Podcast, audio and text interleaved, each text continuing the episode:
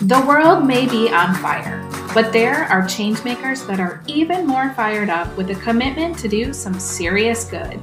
You're listening to People Making Things Better, where we interview folks who you maybe haven't heard of before, but who are having a big impact on today's issues with the environment, equality, human rights, public health, and more.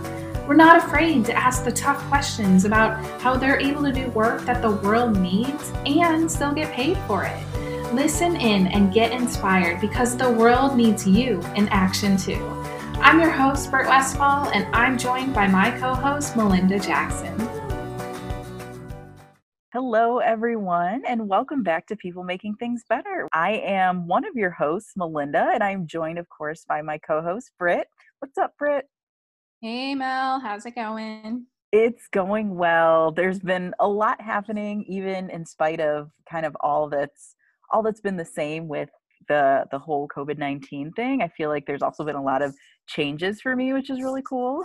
So yeah, uh, a, a big move happened somehow in the midst of this for you, right? Yes, yes, yes. So I am now based out of Los Angeles, which is very exciting. And the the person that I had a chance to speak with this week is actually on this coast, which is super cool. His name is Damien D. Smith and he is an award winning filmmaker and actor. And this interview was so interesting because we've never had an actor on our podcast before.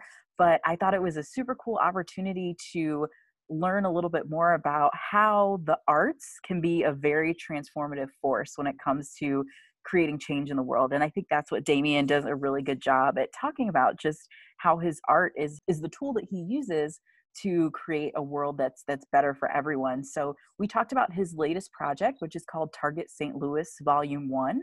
And it talks about chemical testing that was going on for poor Black residents of a particular housing project in St. Louis. And so he talks about some of the things that were going on in that era. The the documentary follows the stories of people that were actually impacted by those chemical tests. And it wasn't something that was illegal, it was perfectly legal, but of course, you know, unethical for companies to be testing on, you know, unsuspecting people and, and targeting poor people um, at that. So it, it brought up a lot of really kind of painful truths about some of the the things that have gone on in this country but i thought it was a really good and really necessary conversation part of his role as a filmmaker is uncovering a lot of those truths and bringing them into the light so that we can look at them and learn from them and you know find some find some sense of justice for the people who have had to to suffer because of things like what went on in St. Louis. So it was a really great interview, a little bit of a different tone, I think, than a lot of the interviews that we've that we've done before, but I think it was still really important. Yeah, well, I'm excited to hear it, and I'm excited to go see the the film when it comes out. Yeah, me too. They're a little bit delayed because of COVID, but his website, which is in the show notes for all of our listeners, will be providing updated information about when the documentary will actually air for all of us to see. So I'm excited to see it too. All right, let's get to it.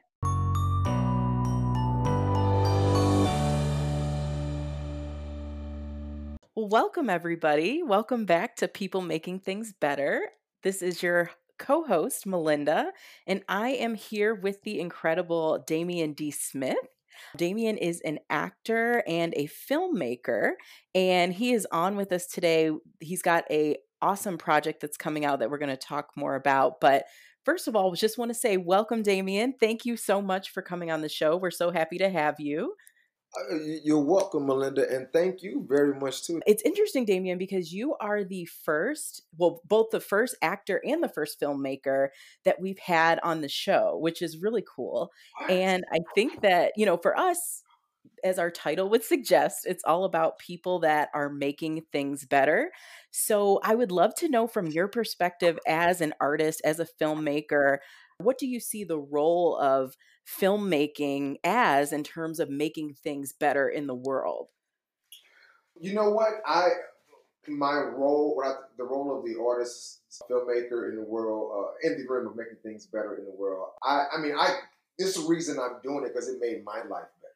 You know, as a kid, um, you know, coming up, I came out of the north side of St. Louis, and it was some times that we had some issues that we had to deal with. But what was always a constant for me was movies You mm-hmm. know, movies were escapism for me, so I was able to throw myself in these movies and really, you know, uh, dive into these stories and, and, and just let my imagination just wander. And it was escapism from some of the surroundings and things that I was dealing with that was happening around me in life. I was able to tune all that out. And also it provided a lot of, you know, of direction and morals and things for me. So I know the impact that film can have in the world. So I try my art to try to impact lives as much as possible with the stories that I tell. Because I know it has it, it, can it can change your narrative because your narrative is so important. Yes, yes, I love that. And I, I agree with you 100%. I think that narrative is so important, you know, especially as you're talking about, you know, growing up and shaping how it is that you see the world. And speaking of narrative and shaping how we see the world, you have an incredible new project that you've taken on, Target St. Louis Volume One. It's a film, and I think um, from the preview that that I was able to see is a narrative that probably not a lot of people know about but i think is one that will shape how we how we see the world and how we see our neighbors and vulnerable people and and how vulnerable people can be treated in this world so can you tell us a little bit more about your target st louis volume 1 project what's the narrative that you're that you're kind of unearthing through that project oh okay sure the narrative that i'm, I'm unearthing is more of our secret chemical testing and biological basically warfare on underdeveloped uh, undeveloped communities and also underprotected communities. So okay. chemical testing on, on underprotected communities. That's what I wanted to highlight and address. So it's about post World War II during the Cold War era. The military conducted secret chemical testing on the poor people of St. Louis. So maybe you remember those vans that have come through with the smoke coming out and they said they were spraying, spraying for the mosquitoes and the you know pesticides. I remember those as a kid, and we used to like run behind them because we'd be playing in the field, and we just wonder what that is. I remember clearly one of them sure because we was a group of us. So in those cases, they were spraying phosphorus, cadmium, and and most likely radiation. Uh, so what was happening is that the government was testing, uh, saying they were building a defensive weapon just in case uh, Moscow attacks America. You know, the Russians uh, during a Cold War time. So they said, just in case they attack, we want to release this, you know, this aerosol spray, you know, uh, study was what they was calling it. But it's cloud that has blocked you know, the bombers. But in all actuality, they were putting up an offensive weapon to attack Moscow, and they wanted to see how these chemicals will react with, you know, certain populations. And they chose St. Louis because St. Louis had this, you know, uh, it was this proximity to water, um, the architecture design, and you know, wind patterns and everything was similar to Moscow. St. Louis was always the targeted city that they were going to choose. So they, um, so yeah, so that's what happened, and they didn't uh, let anyone know about it. They didn't let no one in St. Louis know that they were doing it, except for a few things, a few people that we we reveal in the documentary that um, it was just very underhanded and very callous. And these experiments were happening at the same time of the Tuskegee experiments. I don't know if you, uh, if you if, what you guys know about the, what you good people know about the Tuskegee experiments. The Tuskegee yes. So again, they they tested on poor black people, syphilis cases and, and trials. And the same thing, not the same exact test, but they were testing African Americans in St. Louis, were predominantly African Americans uh, in St. Louis at the same time. So the government had two tests going on the African American population at the exact same time. Uh, and one was done by the National Board of Health. This one was conducted under the National Board of Health that was co opted by the military industrial complex. You know, this kind of news and information I think is for all I knew about the Tuskegee experiment, but I never knew about what was going on in St. Louis. I think one of the things that struck me and will strike probably some of our listeners as as surprising could be the fact that these were these were legal. You know sometimes you think about oh illegal dumping or illegal testing but it's like no these were very much sanctioned by government agencies though they were deeply unethical and problematic. So how do things like this happen? So from your lens as a filmmaker damien and your just your experience living you know in the world how is it that you think that things like this you know especially back in that time were permitted to to occur well, you know what? I, am happy you uh, you said the last thing back in that time. If you don't have any protections from your uh, local officials and your local law legislators and lawmakers and people who are your governmental protection agencies that's there to help protect you from big business or even or even you know the government themselves at that time period you were open for any type of, entity that wanted to do something, and and that's because we were not our we were there were there was no financial stability in the neighborhood. It was downtrodden. People didn't have money and resources, and they took advantage of these people. So the way that we can prevent that from happening is this the exposure and more and, and, and speaking truth to power. And right now, a way that we can do another another way we can do that as well is voting and researching your local officials because these are the people that are making the, that's making policy that's going to directly affect your life. You know, so we have to know who our elected officials is in our community so we know we can hold them to some level of accountability. Because clearly, at that time period, the officials they didn't tell people, they told certain people, but even after they found out that some of this was happening, they still didn't do anything about it. So they had no local protection at all. They knew that they could attack this vulnerable population, and they did. And the thing is, it's just been a history of testing on African American community. You're right, Damien. And it is, it's such a disturbing history. I remember when I was taking a medical ethics class, I think this was during my undergrad, and one of the books that we had to read was called Medical Apartheid. Yeah. So I think mm-hmm. the full title, yeah. So, okay, so you're familiar. Okay. Mm-hmm.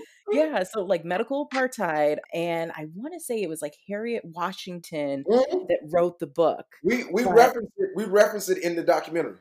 Oh my goodness. Okay. See, yeah. yeah, we're we're definitely on the same page then. Yeah, and, and for our listeners who might not have um, read the book or you know aren't familiar with the kind of history, I keep trying to say the history of illegal experimentation, but really it, it was legal. So the history of unethical experimentation um, on a lot of poor um, Black people in the United States, you know, started you know as early back as the days of slavery and what Harriet Washington does in this book is she kind of charts the journey all the way through like modern day experimentation in like prisons on on inmate populations and things like that. But one of the things that I remember that book talked about was um, I believe his name was Dr. J. Marion Sims, and he was known as like the father of mo- modern gynecology. But he did a lot of his experimentation without anesthesia on mm-hmm. on women who were enslaved. And recently i believe he had a statue that was prominently displayed in like one of the parks in new york city and i just saw that um and it, it hasn't been too long but maybe a few months back that that statue was actually taken down as people were starting to kind of reckon with his legacy of of unethical experimentation even though you know he came up with these procedures that helped advance the field of gynecology so my question to you kind of in all this Damien is with us seeing some signs of like trying to reckon with some of these legacies, what do you hope that your film can contribute to that? Yeah, uh, great question. I would hope that my film could contribute to the narrative of exposure because everyone knows about the Tuskegee experiments, but you know, not everyone, I'm sorry. A lot of people know about the Tuskegee experiments, but not too many people know about this experience, but but what how they targeted these people of St. Louis, and it was a they targeted around this one project called the Pruitt Igoe Housing Complex because it was a it was the first ever like public housing you know offered by the government. So the government basically gave these people a beautiful like house on an apartment on a hill that was taking them out of the level of poverty that they were living in and put them in this shiny thing and then made it so vulnerable. I wanted to make sure that my film can add to the narrative of bringing it out you know, exposing all this. Because the more exposure of, of a situation like this, it makes people want to pay more attention. And then also, you know, our uh, a lot of our people, a lot of our um, subjects had filed a class action lawsuit that was dismissed. And that's, that's un- unfortunately how that happened. So these are things that can be spoken about and, and brought to light. And that's all these, and, the through line of the film is that really that's what all they want, these victims. At this point, we just need to talk about it so it won't happen again. Absolutely. That's what our generation is doing. In, in this documentary, they're speaking about, hey, we just want this to come to light so it won't happen again. There's nothing they these people are the survivors or in their late 70s, like late 60s, mid to late 70s. So they're not they really don't have any other time to spend not advocating for the best thing for the future. And, and unfortunately, at this point, two of our subjects have passed. And one has just happened, let's say, what, three weeks ago. Have just passed. We just want to get this word out. So that's why I'm so passionate about, you know, getting this story out because I want to add to their legacies as well. And I can definitely hear the passion in your voice as you're talking about um, these victims who just want to be heard, frankly, and want to make sure that they leave the earth better than they they found it, and that in telling their stories that they're able to do that, that they would be able to help protect people from having to suffer what they what they endured. I wonder because with stories like this, it, it can be painful to dig into a lot of these stories and to understand the injustices that people have suffered under these, you know, unethical experimentation sorts of scenarios. So, for you as a filmmaker, as you were making this film, as you were talking to a lot of these victims, as you were kind of reliving their stories, how did you keep yourself mentally sane? I know for me, I'm as I was even watching the trailer, it's like you start to get those that feeling of kind of anger bubble up in you just to see how you know how these people were treated and how little protection if any that they had. So as you were reliving and and re-exploring these stories what are some of the ways that you kind of took care of yourself from a, a mental health standpoint? I really appreciate that question uh, because one that is a very interesting question. The answer is loaded because it, here's, here's, here's the thing. Coming up as an African American in America, a fact is you're going to be mistreated in certain elements. And it's, on you to make sure that you gain or fight for your respect and you fight for your uh, your your seat at whatever table that that is generally offered to everyone else and to see what you can build from that point. So you got to fight your way to get to like the base and then fight up as well, right? So within that journey, you come conditioned to ignore certain things or what what it is. And also that journey is passed down from generation to generation. It's no secret why, in my opinion, that older African American men, like our grandfathers or great grandfathers, don't want to go to the hospital. Like my grandfather wouldn't go to a hospital. My grandfather passed away from cancer. So, you know, if he would have just went to the hospital earlier, he would have, I think he could have a good chance he could have saved his life, possibly. We didn't want to go to hospitals because we have we are conditioned that we're going to be treated unjustly sometimes, a lot of times. And that's why they don't want to do it. So I grew up in this mentality. I kind of knew that these type of things. So I don't, I didn't have to find a way. I just, because we've always conditioned our a way to get through things like this by, you know, laughter, comedy, music, finding ways to meditate. It's way you because we have you you you we we have to.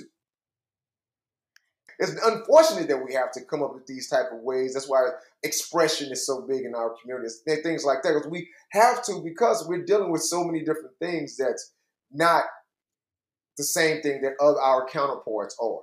So that's one way. But this story is very personal to me because how I came about doing this documentary is that my grandmother. This happened to my community. This is where she's from. But my grandmother's in, was one of the survivors of this. You know, people in my family. So it's it's it's a really personal thing to me, and we found ways to you know keep everybody sane because we all have a united story to go from. So when you have a shared situation, you get you know a shared level of sympathy, shared level of compassion. So it's not a it's not a thing that I had to like condition myself to to uh, not let it affect me. You know, being being affected is okay, and then just yeah. know that la- laughing is okay as well. You know, you know, crying and joke, and crying and laughter is all okay. Just but just as long as you know it's okay, I'm able to keep you know going and pushing and telling stories and uh, speaking truth, truth to power as much as possible. Yes, I love that you said that too, because sometimes we don't want to let ourselves be human and like feel the feelings. Like sometimes it's just easier to you maybe turn our backs from stories like this just because of the pain that's associated with it. But mm-hmm. I, you're right. We can, you know, we can feel sad about it. We can feel angry. We can, you know, laugh. We can find joy in all of these moments. So I love that that's something that you were able to cultivate even in the midst of what I'm sure was, you know, a bit of a difficult process yeah. with these stories. So that is fantastic. And when you were making this story, so I know that you said it was, you know, very personal to you and that your grandmother even is a survivor of of this. But as you were growing up, were you hearing any stories that were kind of revolving around this topic from your family members that were involved or people around you? How did you kind of become aware of of this as a part of your own narrative? Um, me and my grandmother, we used to, you know, talk all the time. She used to send me letters she used to write letters to me, and uh, we to, most of the letters contained stuff about the family. But this is how we communicated with each other back and forth. So, and she used to send me clippings from like the political things that she has a um, had an opinion on, to see see you know what my thoughts were and all that. So, one particular news clipping that she sent me was about this. It was the Pruitt Igoe testing.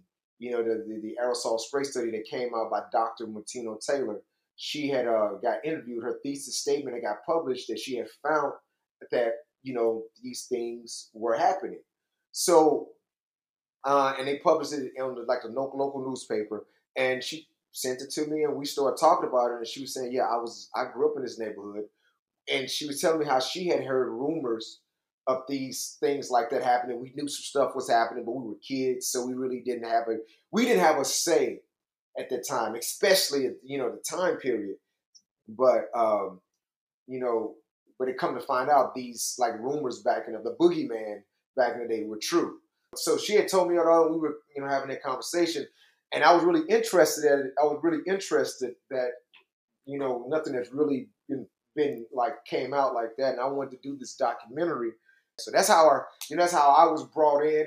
And but the thing is around the, the, the thing is in the community in our community it's so many different like myths or rumors or you know you know hearsay that's been said because it's been so many things that happened to us you know like it's right. like for example this was just like these kids talking and no one took it serious because it's just another one on the pile of things that's been perpetrated against us and we we don't have any you know valid concrete evidence but we know it's happening but since there's no valid concrete evidence, it's you know it's been able to be dismissed as hearsay or you know rumor or some conspiracy theory, and you know you guys you know uh, crying out or, or whatever whatever way you want to just just wipe it away. You can do it by doing that.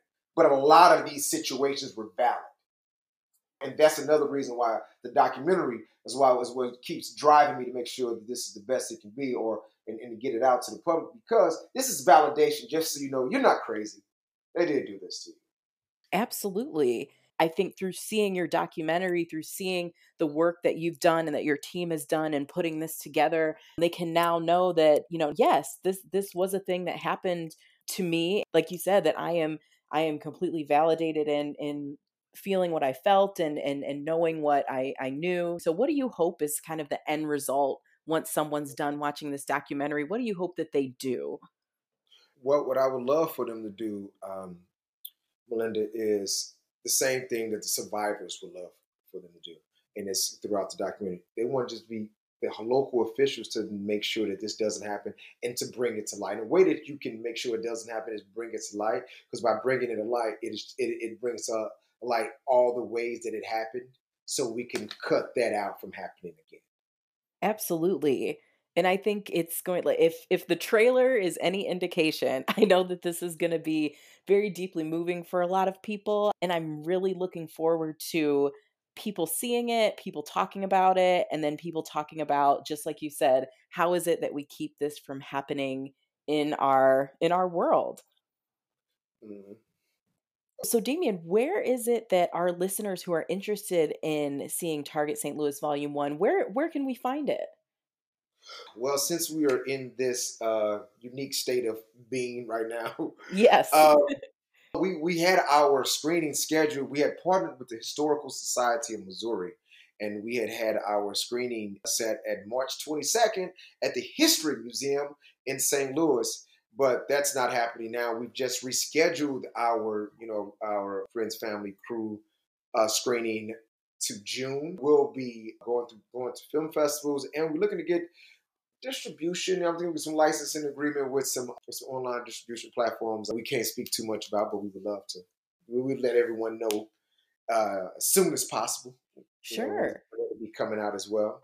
So you can watch if you want film festivals, it'll be coming there. But then also, preferably, we'll be coming out more of a, a larger platform soon well. That sounds great. And then what we'll do is we'll also link your website into our show notes. So, listeners, if you want to keep up with Damien and find out what he's doing, um, find out more about his projects, and specifically more about how you can see Target St. Louis Volume 1. We will leave you um, his information and his website in the show notes.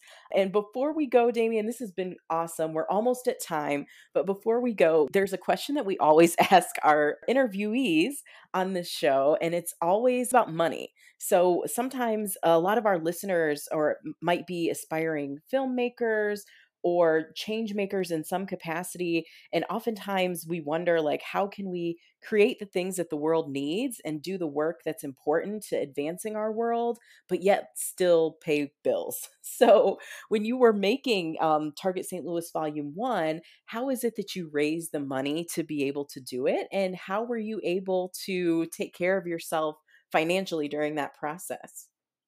Well you know i gotta say thankfully that I'm also an actor as well. So that allows me um, certain, you know, uh, certain monies, some certain things from different projects I'm able to invest back into these projects that I love. But it's a sacrifice as well. Here's a, here's what I think about art and commerce is I'm all for it. You know, I'm not one of these. It's because you can. Why shouldn't you be able to live off the art that you provide to others? So, for example, I'm doing a, a, new project now since we're all since we're all quarantined. This is thing is a thing I'm putting together called Short Break, and Short Break is go is a is a short film uh, viewing platform that we merge the filmmaker and the audience together, and we all have a great experience. We watch the film together. We do a commentary on it the uh, audience can ask can ask questions of the filmmaker, and the filmmaker can ask questions of the audience, and also comment on the movie. It's a real cool thing. It's a it, it's happening. It happens online primarily, and we're doing it now because we're all here and we're just getting our audience and you know having, having a great time. But eventually, I will put our Cash App on there. I will put, hey, if you would like to donate to uh, the production 4910 or you know for this content that we're providing, we would we would like for that to come in because we've been able to create more content because we all have to eat. You know, this this is entertainment that we're providing. You know, that art artists provide entertainment. Monetizing it is going to help you pay your bills. Monetize the thing that you do love to do.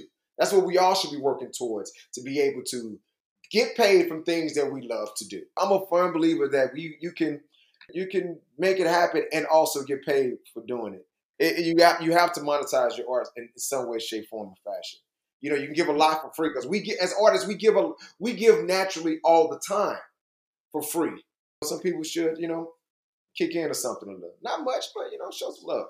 I agree. I agree. And I think that's something really good for our listeners to think about. You know, when you produce value in the world and art is value, um, yeah, you should be compensated for that. And, you know, I don't know, for me personally, if, if I can't pay my bills, I'm definitely not producing any art because I'm not, yeah. you know, I'm not focused on it. So you're right. It's, it, it not only helps us to be able to be compensated for the value that we put into the world but it also helps us be able to make more art because we're we're stabilized in our lives. So yeah and i'm so glad that you did not shy away from that conversation at all. Sometimes people can get a little funny about money or you know can maybe ah. not want to talk about it but i i appreciate your perspective so much on that damien monetize monetize it all. Wise words from damien D. smith wonderful. So damien tell us where mm-hmm. can we follow you and your work? You can follow me on my social media which is damien d. Smith. Um, that's my user handle on facebook instagram.